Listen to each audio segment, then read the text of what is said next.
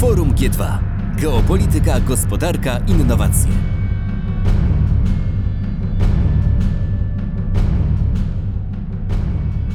Witam Państwa bardzo serdecznie, słychać mnie dobrze. Witam serdecznie e, na e, kolejnym panelu. Ja się nazywam Maciej Kawecki. Będę miał wielką przyjemność moderować naszym dzisiejszym spotkaniem cyberbezpieczeństwo w czasie pandemii, nowe e, wyzwania związane z pracą zdalną. Chciałem przedstawić Państwu panel dyskusyjny członków naszego panelu. Dr Jacek Oko, prezes Urzędu Komunikacji elektronicznej. Witamy serdecznie panie prezesie, gratulując jednocześnie objęcia funkcji tak ważnego organu, tak ważnego organu centralnego, zwłaszcza w dobie wdrażania e, sieci 5G. E, wydaje się to wszystkim bardzo kluczowe. Witam serdecznie.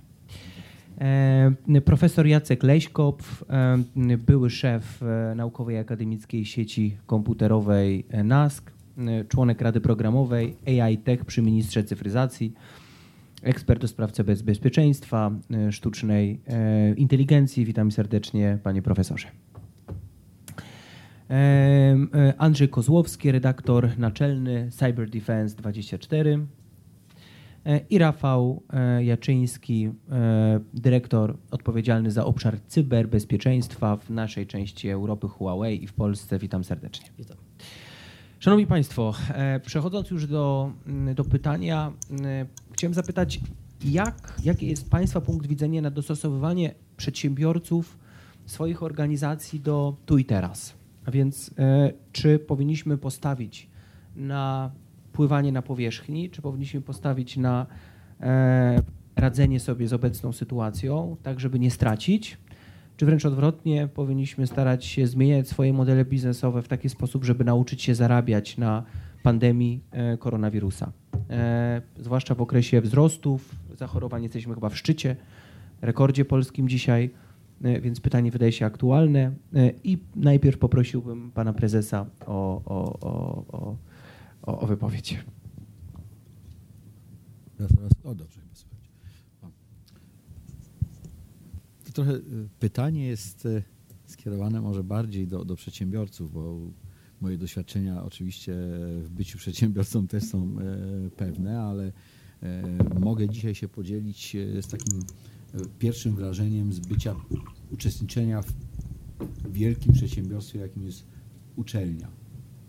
To jest jakby pierwszy, pierwsze, pierwsze doświadczenie związane z pandemią i z masowym procesem funkcjonowania, gdzie ewidentnie zderzenie prowadzenia zajęć, które do tej pory postrzegaliśmy głównie jako e, duże spotkania czy zajęcia typu ćwiczeniowe, praktyczne, laboratoryjne, ale bardzo mocno e, no, spersonalizowane. Nagle musieliśmy powiedzieć, musimy to samo zrobić w przestrzeni wirtualnej. Z jakim skutkiem można zawsze dyskutować, e, lepiej lub gorzej, natomiast pojawia się teraz pytanie, czy to się już skończyło i czy to się powinno skończyć. Wydawało nam się w marcu, że to będzie chwila, że to będą 2-3 tygodnie, 2-3 miesiące, 2-3 lata. I to teraz sobie możemy to pytanie, tak jak pan doktor powiedział, e, szczyt. Pytanie, czy to już szczyt, no czy na razie szczyt do tej pory. Nie wiemy, czyli musimy sobie powiedzieć prosto, musimy z pandemią żyć.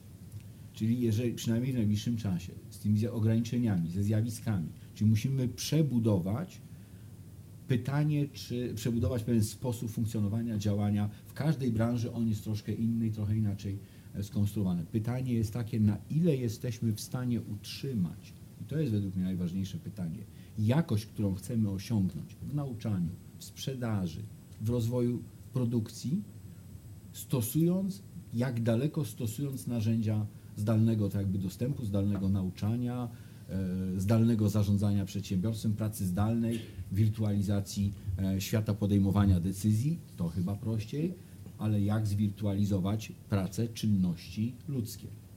Czynności, nie myślenie, nie oddziaływanie, wzajemną komunikację, a wprost czynności.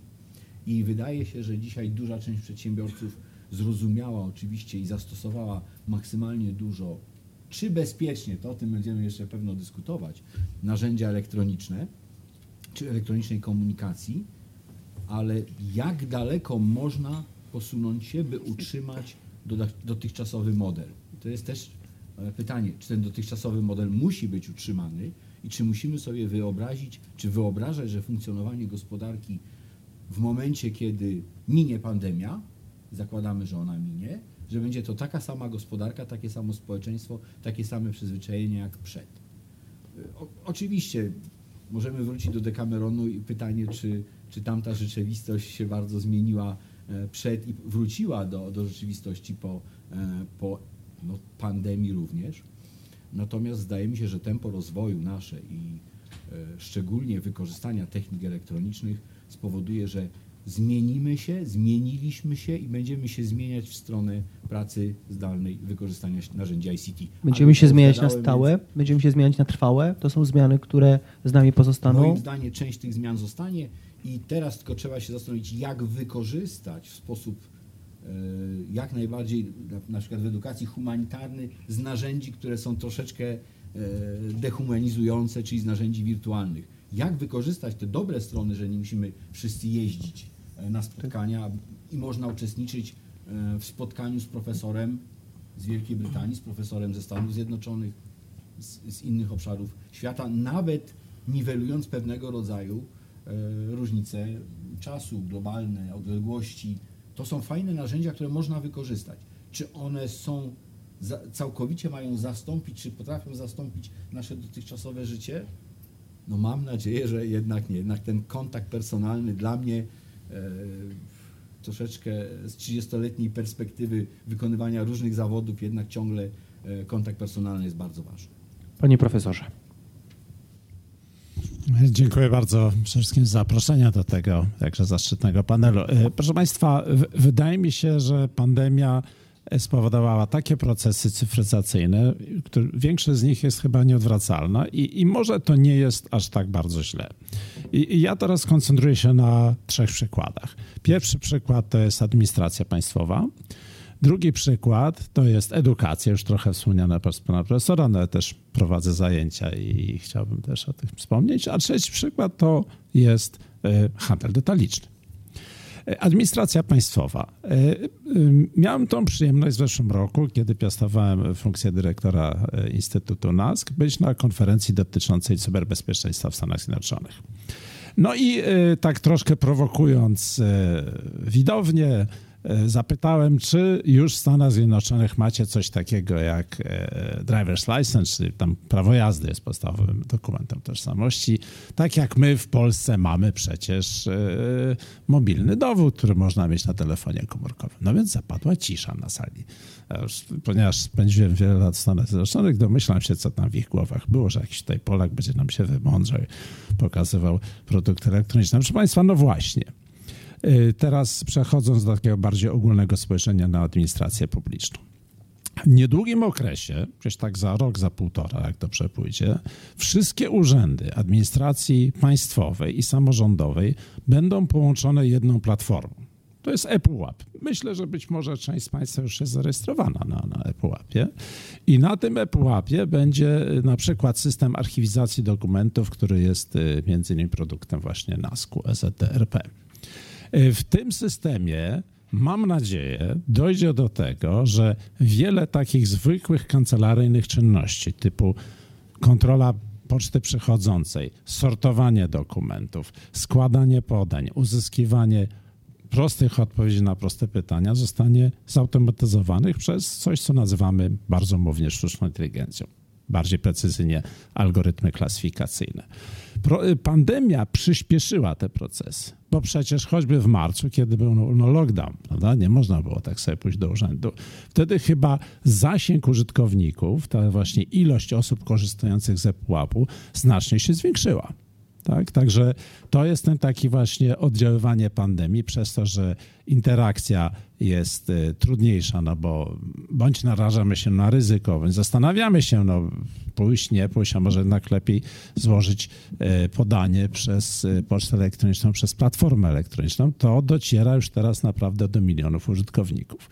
I ja nie sądzę, nawet jeżeli by jutro na pstryk okazało się, że na świecie już pandemii nie ma, ja nie sądzę, że zrezygnujemy z tej wygody, no wręcz przeciwnie. Powinniśmy jak najbardziej wykorzystywać to, że nasze państwo w obszarze obsługi obywatela przechodzi na platformę cyfrową. Drugi przykład to jest, są systemy edukacyjne wspomniane już przez e, pana profesora Oko. E, Tutaj y, jest oczywista rzecz, że niektóre zajęcia, na przykład moja córka jest na weterynarii, no trudno sobie wyobrazić, że na przykład badanie zwierzęcia można zrobić online. Oczywiście tak się nie dzieje. Natomiast bardzo duża ilość zajęć jest prowadzona na platformie cyfrowej. W dalszej części dyskusji będziemy pewnie mówili o zagrożeniach płynących z tych platform cyfrowych, ale sam fakt, że my troszeczkę w dydaktyce, w szkołach wyższych i oczywiście w szkołach podstawowych i średnich zrywamy z tą szekspirowską zasadą jedności miejsca, czasu i akcji, prawda? To jest pewna nowa jakość. Czy to oznacza, że ta taktyka będzie lepsza? Nie chciałbym tutaj zbyt pochopnych e, zdań wygłaszać, ale na pewno będzie inna i nie sądzę, że na przykład w szkolnictwie wyższym my zrezygnujemy z możliwości interakcji cyfrowej, mając jako ewidentną korzyść możliwość zapraszania wirtualnego specjalistów z całego świata bez konieczności płacenia im za bilet lotniczy i za pobyt, prawda? To jest, to jest druga rzecz. Trzecia, trzeci przykład to handel detaliczny. Jak pandemia wpłynęła? Mówimy y, w obszarze zarządzania na przykład handlem, mówimy o, o łańcuchu dostaw i łańcuchu wartości. Ten łańcuch, na przykład w przemyśle odzieżowym, był geograficznie bardzo rozciągnięty, można powiedzieć, na cały świat. No, myślę, że część z Państwa na pewno ma garderobę wyprodukowaną w Azji. Już może szczegółowo nie dochodźmy, jaka część garderoby jest z jakiego y, miejsca na świecie. W każdym razie y, na pewno przemysł odzieżowy, konfekcja no, przyzwyczaiła nas do, do takiego, no, można powiedzieć, rozpowszechnienia globalnego. Y, w czasie pandemii prawdopodobnie firmy odzieżowe, czy w ogóle hurt detaliczny, może dojść do wniosku, że akurat rozpraszanie geograficzne jest narażone na to ryzyko transportowe. Natomiast z drugiej strony możliwość przechodzenia y, tej tego typu usług, prawda? No kiedyś było nie do pomyślenia, żeby na przykład, nie wiem, buty czy sukienkę kupić przez internet. Ja teraz patrzę na moją wspomnianą wcześniej córkę i ona takie zakupy dokonuje. Jestem starej daty, mam już swoje lata. Mnie nikt nie przekona do tego, żeby buty kupić przez internet, ale to się przecież dzieje. Wchodzimy na serwisy typu Amazon i widzimy, jak fantastyczne pomysły logistyczne, połączeniu z tym rzutem właśnie na rzeczywistość cyfrową, wobec tego, że no, ja pamiętam jak smutno wyglądała Galeria Makotu w Warszawie na to początku marca. Dopy, to jeszcze pozwolę sobie y, dopytać, czyli y, bardziej y, inwestować w zmiany organizacyjne, które przetrwają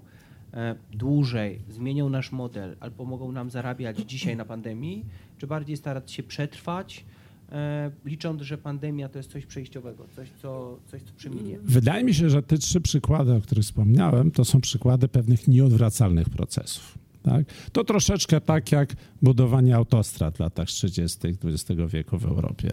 Autostrady narzuciły system na przykład logistyki, tak? narzuciły pewne standardy, ciężarówki 40-tonowe. Ja pamiętam, jak Polska, wychodząc z komunizmu, zderzyła się z tym standardem, jak wyglądały polskie drogi, jak jeszcze wiele nam brakuje w naszej infrastrukturze transportowej do możliwości autentycznego przejścia do tego standardu wypracowanego 50 lat temu, w latach 70. przez kraje zachodnie. Bardzo podobne procesy teraz wywołuje pandemia, przyspiesza, a więc pewne rzeczy są nieodwracalne. Natomiast musimy, y, jeżeli chodzi o model zarządzania, to jest pewnym truizmem, że w ogóle rewolucja cyfrowa spłaszcza hierarchię. A więc oczywiście organizacje będą musiały się, musiały się na nowo redefiniować i zrozumieć, co model cyfrowy oznacza dla organizacji, dla jej zarządzania. E, odpowiedzieliśmy sobie chyba na pytanie e, o trwałe zmiany, które wdrażamy. Natomiast e, chciałem zapytać o to, bo wszyscy jesteśmy tutaj w takim razie zdania inwestować, cyfryzować, otwierać się jakoś racjonalnie. E, Ale czego nie robić, czego nie cyfryzować, uwzględniając już aspekt cyberbezpieczeństwa, czyli jaki obszar powinien być wolny od e, wpływów pandemii wynikających z mm, e, jego ułatwienia jego dostępu, sprawności. Są takie działania, które powinniśmy zarezerwować jakoś, zachowując, zapewniając im taki tradycyjny model funkcjonowania? Pan Artur Kozłowski, bardzo proszę. Dzień dobry, dziękuję bardzo za zaproszenie. To znaczy, to jest pytanie z kategorii jeszcze nawet przed pandemią, czy faktycznie dało się jakieś zasoby ograniczyć tylko i wyłącznie, nie wiem, odłączyć od internetu, bo to de facto samo podłączenie do internetu już jakieś tam e, zagrożenie stanowi, więc powiedzmy sobie szczerze, że e, jeżeli chcemy mieć, a większość przedsiębiorstw, firm chce korzystać jednak e, z dobrodziejstw cyfryzacji, musi w jakiś tam sposób e, zaryzykować, podłączając się oczywiście, to jest stare credo wszystkich ekspertów od bezpieczeństwa, że co lep, najlepiej zrobić, żeby być bezpiecznym w internecie, odłączyć. Oczywiście jest to niemożliwe, bo powiedzmy sobie szczerze, no, każdy z nas w tym internecie na, na co dzień przebywa, nie mówiąc jeszcze o kwestii firm. Więc jeżeli chodzi, e, jeżeli chodzi o kwestię pandemii i przejścia na więk- zwiększonego na mm, pracę zdalną i wykorzystanie tych zasobów cyfrowych, no to jest oczywiście kwestia dokonania pewnej analizy ryzyka, to jest dokonania... e, Ale tak pew- konkretnie, jakie procesy e, w, w Pana ocenie powinniśmy zostawić tylko i wyłącznie do przestrzeni wewnątrzorganizacyjnej? Czy zakładamy, nie digitalizujemy, nie cyfryzujemy, nie organizujemy tych spotkań online? Czy jest jakaś recepta?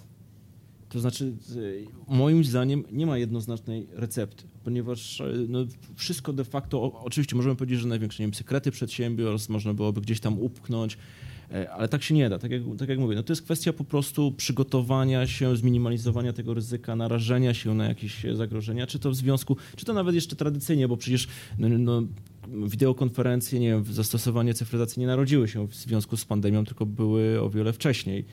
E, Więc to tylko i wyłącznie to, co zresztą e, przedmówcy powiedzieli, uległo dynamizacji, ale też uległo moim zdaniem, też nawiązując troszeczkę do, do poprzedniego pytania, sprawdzeniu pewnych rozwiązań, i to rozwiązań chociażby w administracji, bo na przykład nikt, ludzie zaczęli myśleć, o wow, jest coś takiego jak ePUAP, o wow, mamy taką możliwość jak zakupy online, e, mamy taką możliwość jak, nie wiem, zamówienie sobie artykułów spożywczych do domu. To wszystko było, tylko no, no, może nie istniało to w takiej świadomości, co nie znaczy też, jeżeli jeszcze mogę się tutaj odwołać do tego pierwszego pytania, e, ja to niestety widzę też po swoich e, przykładach, że w niektórych, bo ja też, tak jak moi przedmówcy, też jestem wykładowcą na uczelni, ja widzę, że nagle uczelnia e, zamiast wziąć pod uwagę, co było źle, jakie popełniono błędy na początku, jeżeli chodzi o przejście na ten model pracy zdalnej, stwierdziła, że nie, no wracamy do, do pracy stacjonarnej. Proszę Państwa, jest jednostki, którą reprezentuję, w czwar- jest w czerwiec decyzja rektora, że następny semestr będzie zdalny, no to proszę sobie wyobrazić, studenci nie myślą o tym, żeby, żeby wynająć nie wiem, pokój czy coś takiego. Przychodzi nowy rektor, mamy wrzesień, początek września, jednak w, będą w, zajęcia stacjonarne. Zamiast pracować i próbować ulepszyć to, co na przykład nie grało, jeżeli chodzi o komunikację ze studentami e, online, no to nie, zamieciemy doświadczenia pandemii. Ja się tego najbardziej boję, jeszcze wracając do pierwszego pytania, że po prostu te doświadczenia, co było źle, no jak coś było źle, to znaczy, że nie wrócimy do modelu stacjonarnego. Dla mnie to jest, powiedzmy sobie szczerze, największa obawa. Jeżeli chodzi o kwestie e, procesów biznesowych, no to one są tak scyfryzowane, że to jest kwestia raczej jak je zabezpieczyć, albo jak wzmocnić ich bezpieczeństwo, a niektóre odizolować, bo ich do, i, do, i dozolo- izolowanie no będzie de facto niemożliwe, a nawet jeżeli będzie możliwe, to będzie z bardzo dużą stratą e, dla przedsiębiorstw. Ja tak mówiąc szczerze też jeszcze powołując się na przykład pracy mojej codziennej, czyli pracy y, dziennikarskiej, no to tak oczywiście mógłbym powiedzieć, że te najbardziej sekretne informacje to się powinno e, przekazywać no najlepiej w jakimś głośnym pubie przy rozmowach, e, mając odpowiednie klatki Faradaya, w, e, żeby móc telefon oczywiście włożyć, też w ogóle z super bezpieczeństwa, no ale czy ktoś to stosuje, czy ktoś w ogóle z dziennikarzy takimi, informa- takimi informacjami dysponuje. Więc to jest e, taka kwestia, żeby te informacje wrażliwe, jeżeli już musimy to przekazywać online, no to żeby robić to za pomocą chociażby e, komunikatorów jak, jak Signal, które oferują ten większy standard bezpieczeństwa, ale jednak ryzyko zawsze istnieje. Mm, Panie Rafale, y, prosiłbym, żeby pan też zwrócił uwagę, jakby odnosz, mógł odnieść się mm, do, do, do, do tego, o czym, mówi, o czym mówił pan, pan Andrzej, ale też w odpowiedzi, żeby, żeby ci państwo, którzy tutaj przyszli nas posłuchać, uzyskali jakąś, jakąś konkretną informację, jakie czynniki w, w, w pana ocenie powinniśmy brać pod uwagę, decydując się w danej organizacji wyodrębniać procesy na takie, które digitalizujemy silniej, digitalizujemy słabiej, w ogóle nie digitalizujemy, pozostawiając przy tym tradycyjnym modelu, właśnie uwzględniając aspekt cyberbezpieczeństwa. Dzień dobry Państwu. Tak lepiej, tak lepiej. Dzień dobry Słuchaj, Państwu. Ja dobrze. chciałem powiedzieć, że nie jestem wykładowcą, ale się zorientowałem właśnie, że nie mogę, bo też będę. No ale e, do meritum. E, W biznesie trzech rzeczy się nie robi. Takich, które są nieopłacalne, takich, które są nielegalne albo nieetyczne i takich, których się fizycznie nie da zrobić, no bo prawa fizyki są Niezmienny. niezmienne, znaczy niezmienne. Jakieś są, no i nie za bardzo się je da naginać. Natomiast wszystko inne nie tylko można, ale i należy robić. E, Należy próbować, należy się starać. Immanentną częścią biznesu jest podejmowanie ryzyka i eksperymentowanie. I to się również stosuje do cyfryzacji.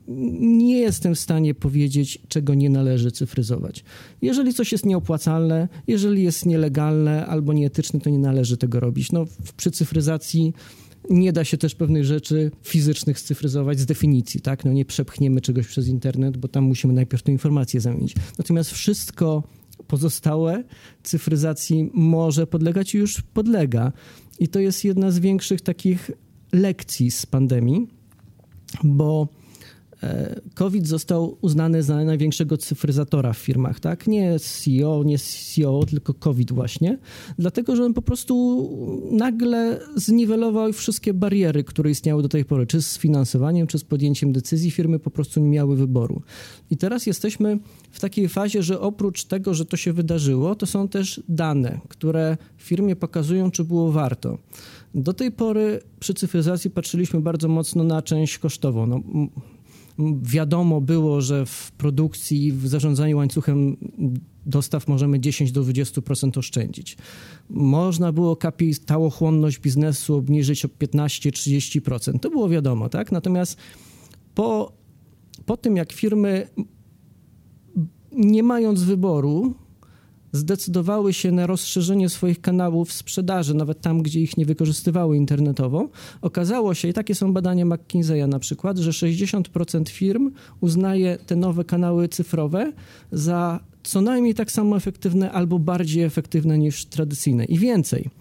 Kolejne badania z kolei powiedziały, że e, klienci, którzy pierwszy raz z takich kanałów skorzystali, w 86% zamierzają to robić, byli zadowoleni, a w 75% chcą to robić dalej.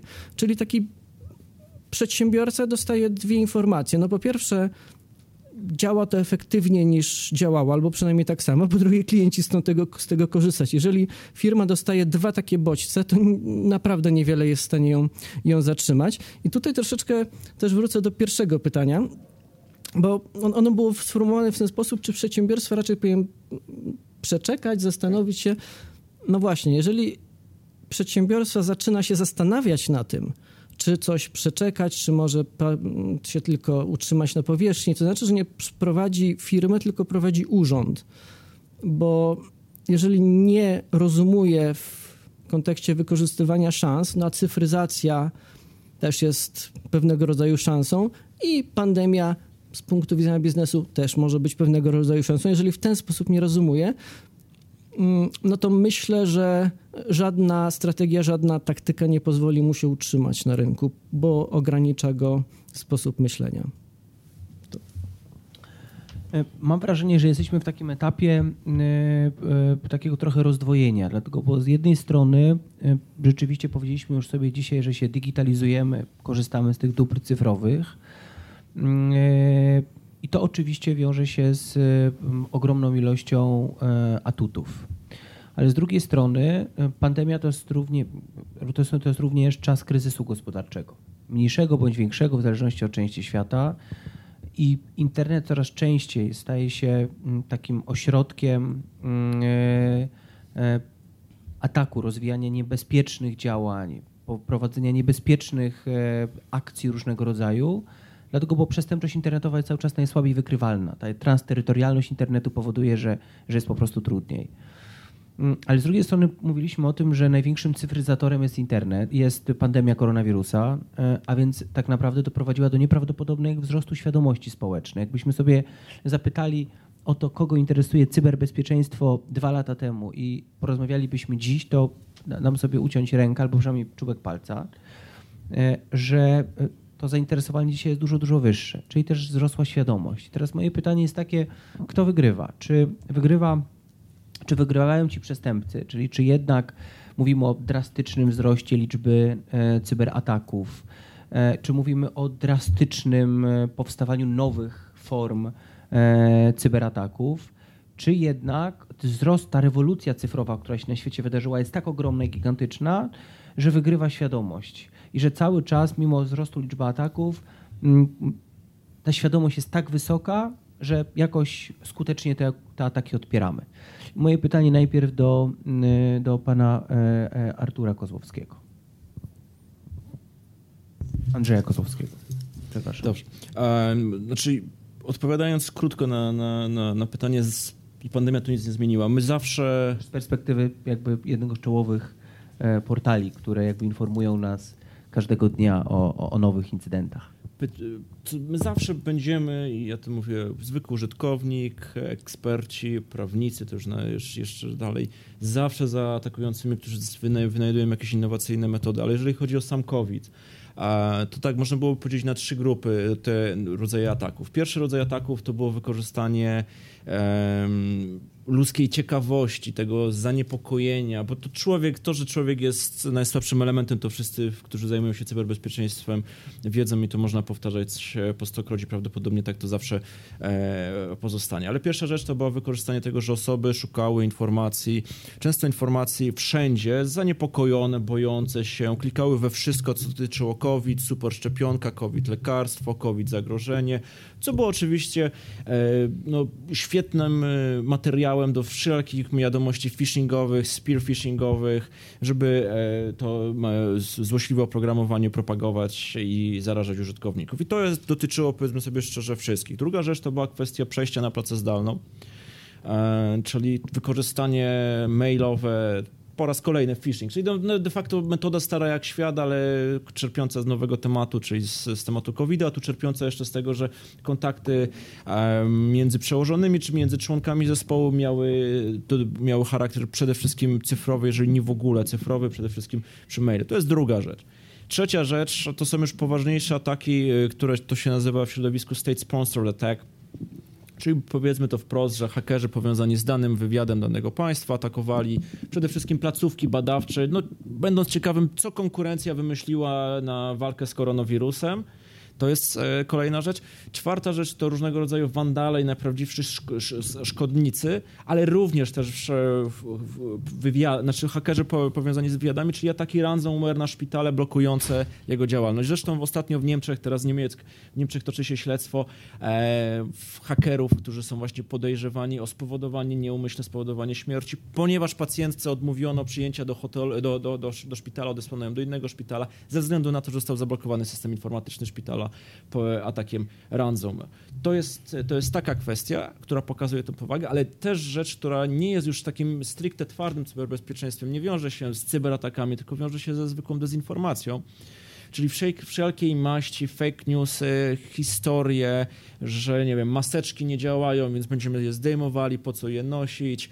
To, czyli de facto próba gdyby rozbicia tego, e, tej pewnej spójności społecznej, jakiejś odpowiedzi na, na koronawirusa, czy nawet o wiele bardziej niebezpieczne rzeczy, połączenie koronawirusa z 5G, co prowadzi do fizycznych zniszczeń, no bo to, że na przykład ktoś wzi- wziął szlifierkę i w Krakowie czy w innym mieście poszedł i rozwalił ten maszt, to nawet nie było 5G, ale telekomunikacyjne, no to wynika z tego, więc tutaj powiedzmy sobie szczerze, mamy, e, mamy tutaj konkretne efekty tej, wydaje się, można powiedzieć, e, głupiej dezinformacji, czy, czy, czy czegoś, co z perspektywy osoby, która chociaż ma jakąś tam minimalną wiedzę na ten temat, wydaje się, wow, przecież to tylko i wyłącznie wariat może w to uwierzyć. No i się okazuje, że nie może tylko i wyłącznie wariat w to uwierzyć, tylko wierzy to w całkiem spora osoba. E, My na portalu przygotowaliśmy taką publikację, krótki poradnik o fake newsach odnośnie koronawirusa. Tam zebraliśmy 130 parę tych fake newsów. No i jedne są naprawdę totalnie z czapy, można powiedzieć, ale no, są takie też naprawdę groźne.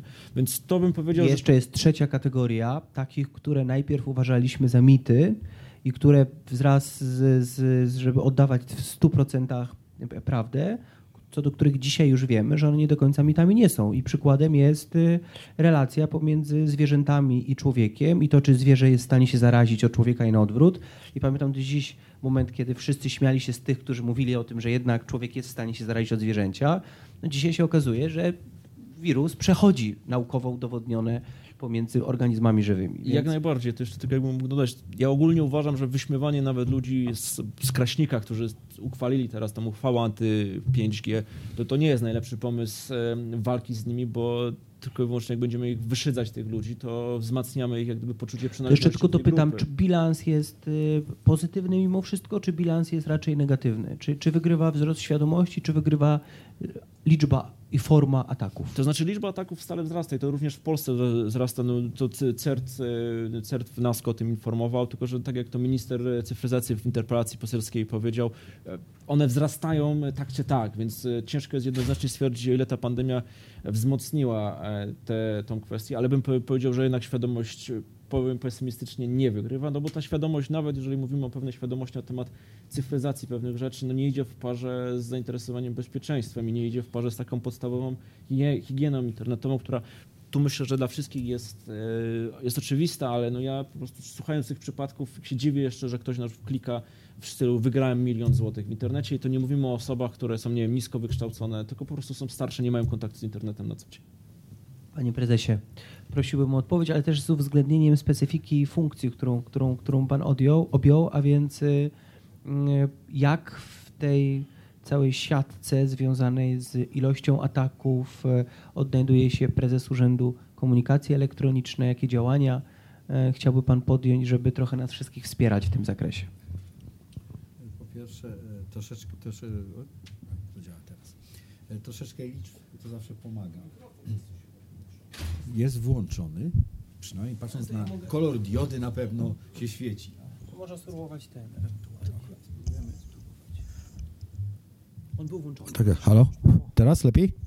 O, to super, to się przerzucimy, a to coś odstawimy. Trochę liczb, bo tak e, mówimy wzrosło, nie wzrosło. E, Ponad dwie trzecie e, osób dzisiaj deklaruje, że rozumie, stosuje właściwe narzędzia ochrony, czy oprogramowanie antywirusowe i tak dalej, i tak dalej to jest zdecydowana, zdecydowany wzrost. Tu się zgadzam, że, że, że ten wzrost wystąpił. Pytanie, czy to jest aż dwie trzecie, czy dwie trzecie. To, to niestety jest klasyczne pytanie z tą szklanką, czy ona jest do połowy pełna, czy do połowy pusta. E, Dla mnie to wbrew pozorom tylko dwie trzecie, bo to oznacza, że część deklaruje. Mamy pewne jako ludzie pewną e, umiejętność e, troszeczkę poprawiania swojego wyobrażenia o sobie i, i podawania również informacji. E, No na pewno przestrzegam, przecież no jakbym mógł nie przestrzegać, przecież no, no myślę, e, myślę, rozumiem i tak dalej. I nie zawsze wbrew pozorom myślę i rozumiem, czasami działam emocjonalnie, intuicyjnie i, i wtedy popełniam często dużo, dużo prostych błędów. E, Z drugiej strony, wracając do tych cyfr na momencik, to już jako ten regulator troszeczkę sobie pooglądałem takich ciekawych e, informacji. Ciekawy jest kierunek też ataków. Do tej pory oczywiście e, mówiliśmy o ataku na technologię, mówiliśmy o e, ataku na najnowsze rozwiązania. Te gromadzone są w wielkich korporacjach, czy w korporacjach, w dużych przedsiębiorstwach wiodących, w ich ośrodkach R&D. A okazuje się, że wzrost największy, wzrost nie liczba, tylko wzrost największy wystąpił w atakach na małe i średnie przedsiębiorstwa. Ponad 71% e, tego typu przedsiębiorców zauważyło, zidentyfikowało próbę ataku, czyli pozyskania ich wiedzy, ich, e, ich środków, ich zasobów poprzez e, nielegalny dostęp czy, czy, czy tego typu rozwiązania. To pojawia się teraz pytanie, czy oni są na to przygotowani i gdzie rola regulatora. No na pewno w wspieraniu w regulacji. E, W, no i chyba w rozbudowie kompetencji, zresztą zgodnie z nową, z nowelizacją ustawy Krajowy System Cyberbezpieczeństwa, gdzie pojawia się ten obszar, ale w obszarze działania regulatora, czyli telko, tak? no bo w tym miejscu to jest przestrzeń do działania dla UKE. Propagacja, wspieranie, współpraca, E, współedukacja z innymi regulatorami i z e, jednostkami typu przykład Instytut Łączności, czyli powołanymi wprost do, e, do, do edukacji. I chyba od tej edukacji nie odejdziemy. I ja mam nadzieję, zresztą popatrzcie Państwo na szkoły, to też jest fantastyczny przykład. Weszliśmy w obszar, który całkowicie nie był przygotowany, powiedzmy sobie szczerze, do przejścia na, na świat cyfrowy. E, młodzież deklaruje, też około 60% młodych ludzi w wieku od 10 do 15 lat deklaruje, że nie umieszcza w sieci e, już materiałów ze sobą związanych, nie upowszechnia loginu, hasła, czyli coś, co, co się wydaje wręcz szokujące, że te, do teraz dopiero do tego do, doszli. No ale to młodzi ludzie emocjonalni, no, no mają prawo się mylić, musi ktoś ich uczyć. I teraz pytanie, czy ta pandemia im troszeczkę pomogła? Na pewno zrobiło się dużo informacji, zaczęliśmy dużo mówić. Ale czy to teraz wystarczy? Czy wystarczy teraz na początku roku szkolnego powiedzieć, czy na początku zajęć, czy na początku e, naszej, naszych spotkań, to przez 15 minut poopowiadamy o cyberbezpieczeństwie, a potem przechodzimy do rzeczywistości i przy następnym semestrze wspomnimy od nowa. No nie, to musi być stałe przypominanie. To jest no, mechanizm permanentnego przypominania, pokazywania, o tu takie, takie, e, takie publikatory, takie media e, jak Państwa są według mnie znakomite do tego, żeby, żeby troszeczkę nas też postraszyć wszystkich. Oczywiście e, regulator w tym też musi odgrywać rolę i też być tym elementem informującym i to jest pewno jedno, jedno z ciekawszych zadań które, i wyzwań, które stoi przed wieloma mm, instytucjami, jak pokazywać, jak, jak wspierać te rozwiązania, a jak mówimy o obawach, bo dotknęliśmy też e, efektu PEM, tak? Jak już padł wspomniane, wspomniana miejscowość, no to zgadzam się, no nie można się z nikogo wyśmiewać. E, trzeba, trzeba racjonalnie myśleć, racjonalnie o tym mówić, ale z drugiej strony, jak mówimy o tym zastępowaniu tych czynności ludzkich, no to tak jak sobie popatrzymy na, na, na SIMy typu M2M, tak? E, czyli machine to machine, to w Polsce jest, jak dobrze pamiętam z raportu ostatniego, około e, niecałych 8 milionów. Bardzo dużo ale w Szwecji jest ponad 15 milionów, a Szwecja jest troszeczkę mniejszym krajem, więc widać, że jeszcze tam ta przestrzeń do, do przejścia w tą automatyzację, czy przejścia w e, nowe łańcuchy dostaw i nowe technologie jest bardzo duża. I tu też gdzieś ta, ta działalność regulatora jest e, właściwa. No, jak pomyślimy o 5G IoT, to nawet ta synergia jest bardzo mocna. No, jeszcze biorąc pod uwagę nazwę urzędu, którą pan piastuje, Urząd Komunikacji Elektronicznej, to można no to O tym już nie wspomnę. To już można powiedzieć, że w ogóle tutaj jest pan numerem jeden w Polsce, jeżeli chodzi o pracę zdalną i, i, i władzę, ale rzeczywiście trochę jest tak, że ta nazwa y, jest troszkę szersza niż ustawowe e, kompetencje regulatora. E, to ja już ostatnie pytanie, prosząc każdego z Państwa o taką możliwie skondensowaną odpowiedź. E, jakby każdy z Panów mógł E, bardzo krótko wskazać trzy, trzy punkty, trzy sugestie, trzy rekomendacje, jak zapewnić bezpieczeństwo pracy zdalnej. W takim, w takim telegraficznym e, skrócie. Od pana profesora zaczynając, bardzo proszę. E, telegraficzny skrót to niestety środowisko bardzo mi odległe, w szczególności jeżeli chodzi o to pytanie, które przecież tak bardzo zależy od typu organizacji i typu działalności które prowadzimy e, w cywilizacji cyfrowej. E, ja może tylko na jednym aspekcie się skoncentruję, bo mówiliśmy też o atakach e, cybernetycznych, o cyberbezpieczeństwie i w tym kontekście będę chciał się odnieść do tego, co jest takim podstawową regułą BHP. E, ja może wpierw przyznam się Państwu, że jestem statystykiem i moją e, pasją już od wielu dziesiątek lat jest przetwarzanie danych i to, co 30 lat temu wydawało mi się zupełnie ezoteryczne, no może niepotrzebne, teraz jest rzeczywistością dnia codziennego. A czym jest statystyka? Jest nauką o wnioskowaniu na podstawie danych. I tu właśnie kwestia danych i gdzie z danymi jest punkt styku cyberbezpieczeństwo. Wiele tutaj e, przedmówcy mówili o mm, szczególnie pan z czasopisma, mówili o typach ataków, ale jest jeszcze takie pojęcie, które ja bardzo lubię, to się nazywa e, suwerenność cyfrowa. I właśnie kwestia cyberbezpieczeństwa powinna iść ramię w ramię z suwerennością cyfrową. Co oznacza suwerenność cyfrowa podmiotu, organizacji, państwa? Jako dyrektor NASK-u, podam Państwu przykład, uruchomiłem taki konkurs dla dzieci szkół podstawowych i średnich na temat tego, co to jest cyberbezpieczeństwo, żeby coś przygotowali. Może jakiś programik prawda, na komputerze, może jakieś wideo, może jakieś zajęcia.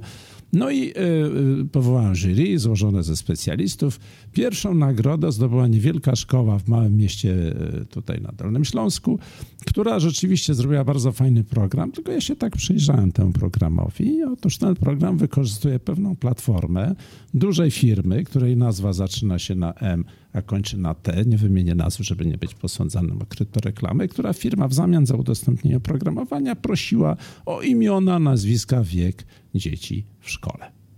I to jest właśnie kwestia suwerenności cyfrowej. Tak? Musimy wiedzieć, y, jakiego rodzaju dane możemy udostępniać i co rzeczywiście jest bardzo ważne. I tu y, właśnie y, jedna uwaga, jeżeli chodzi o działalność szkół wyższych. Jestem przerażony, że w tak dużej ilości podmiotów edukacji wyższej stosowana jest platforma komunikacyjna tejże samej firmy, która wyprodukowała produkt, który się zaczyna na T z kolei, a kończy na M, S. Prawda? Wszyscy Państwo pewnie znają ten produkt. I w ramach korzystania z tego produktu robi się dokładnie to samo. Podaje się listy studentów, podaje się też materiały zajęć. No więc y, gdzie jest ta suwerenność cyfrowa i co my możemy uważać za cyberbezpieczne i cyberniebezpieczne?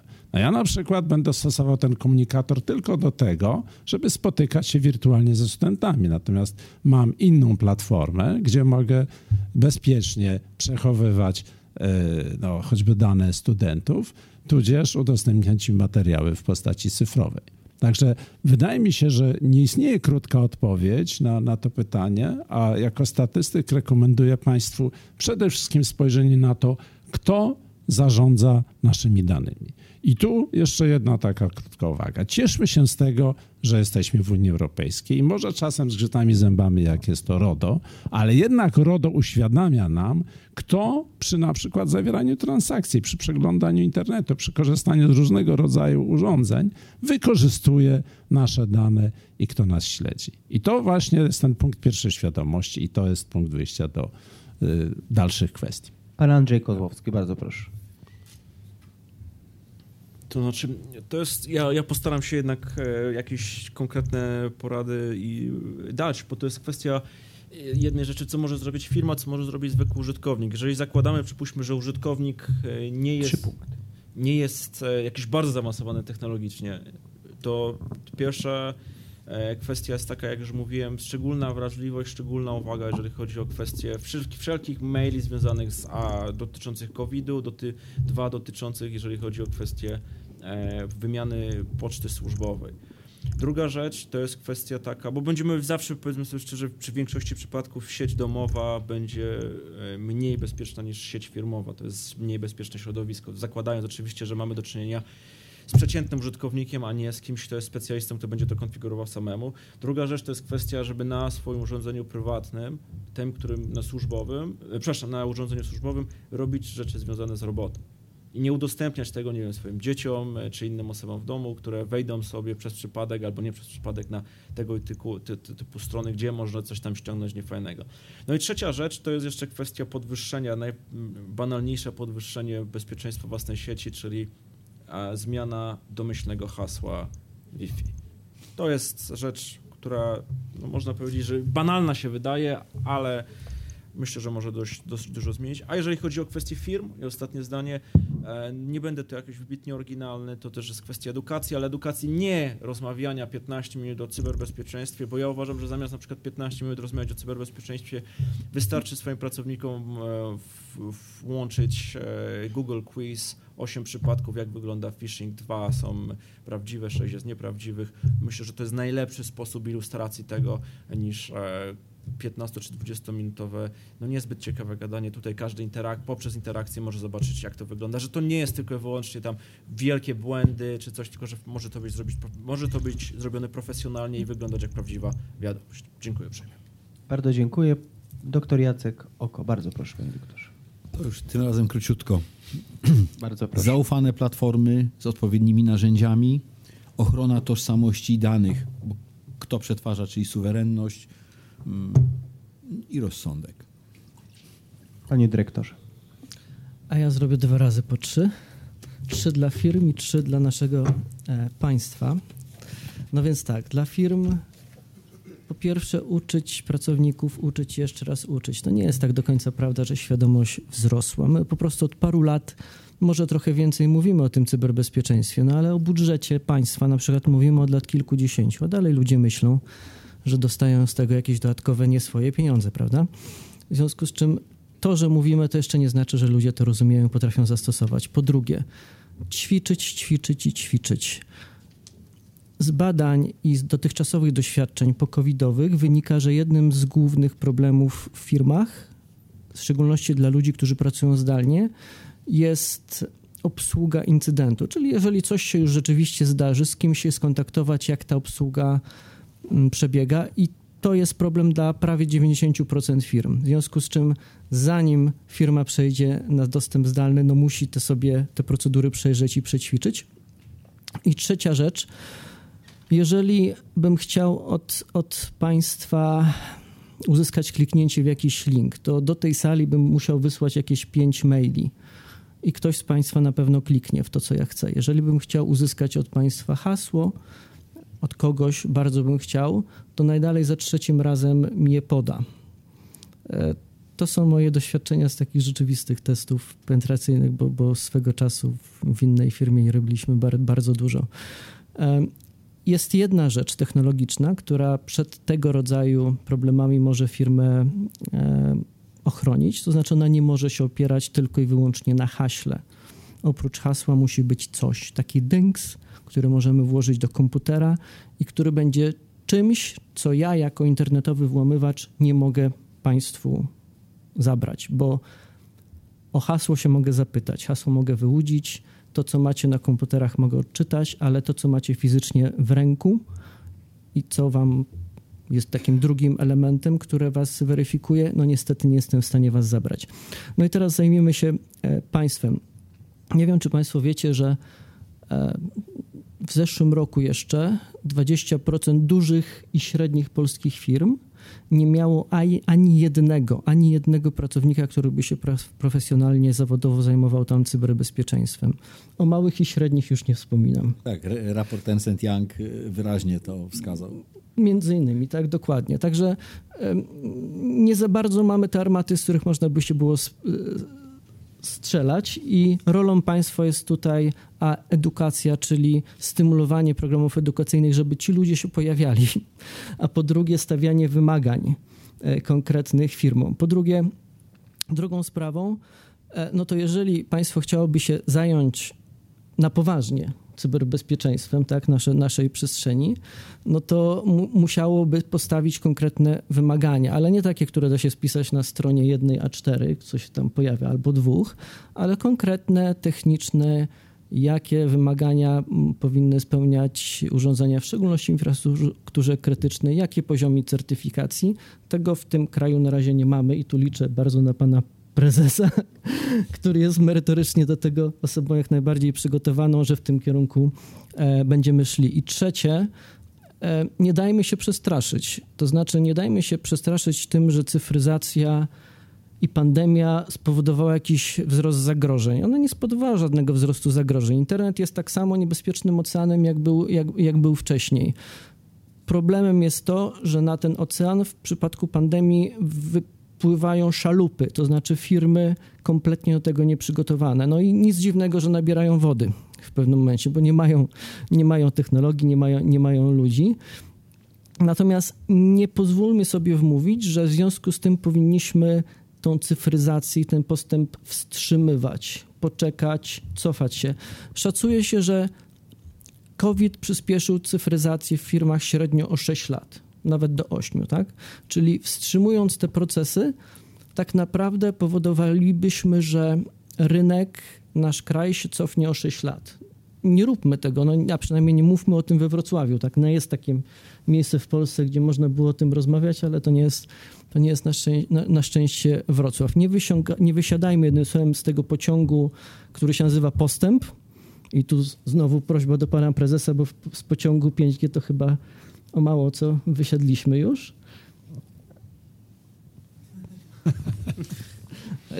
liczę, Nie, nie zgodziłbym się z tym, no, ale to, to nie, nie, nie, ten, nie, nie ten panel, nie ta dyskusja. li, licz, liczę, li, liczę bardzo na postęp w tym zakresie. No w każdym razie e, energię naszą i czas poświęćmy na to, żeby to zrobić dobrze, a nie żeby się zastanawiać, czy wracać do tego, co było, czy, czy nie. Nie wstrzymujemy się, działamy, ale racjonalnie i bezpiecznie. Takie mamy wnioski z naszego dzisiejszego spotkania. Bardzo Państwu dziękuję i dziękuję moim panelistom. Forum G2. Geopolityka, gospodarka, innowacje.